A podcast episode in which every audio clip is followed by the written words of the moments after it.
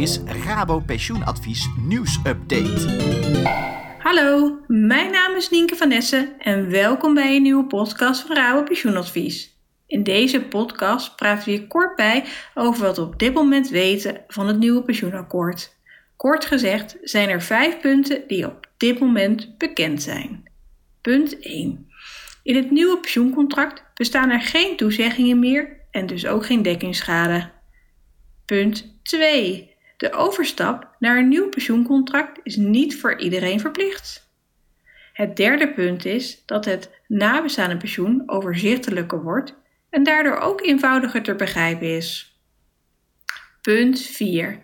De plannen over de AOW-leeftijd, het opnemen van een bedrag ineens, het zogeheten lump sum, het bijstellen van een vroegpensioen en de plannen voor de zelfstandigen gaan allemaal door. Het laatste punt, voor werknemers die geen pensioen hebben, zijn er geen concrete stappen bekend in het pensioenakkoord. Ik zal enkele punten nog wat toelichten. De AOW-leeftijd zal na 2024 minder sterk gekoppeld worden aan de levensverwachting. Voor ieder jaar dat we gemiddeld langer leven, zal de AOW-leeftijd met 8 maanden stijgen. Dit was eerst 12 maanden, dus dat zal langzamer toenemen dan voorheen. De lump sum betekent een eenmalige opname uit je pensioen. Op het moment van pensionering kan je dan maximaal 10% van het totaal opgebouwde kapitaal in één keer opnemen. Dit geldt ook voor de lijfrentepolis of bankspaarrekening.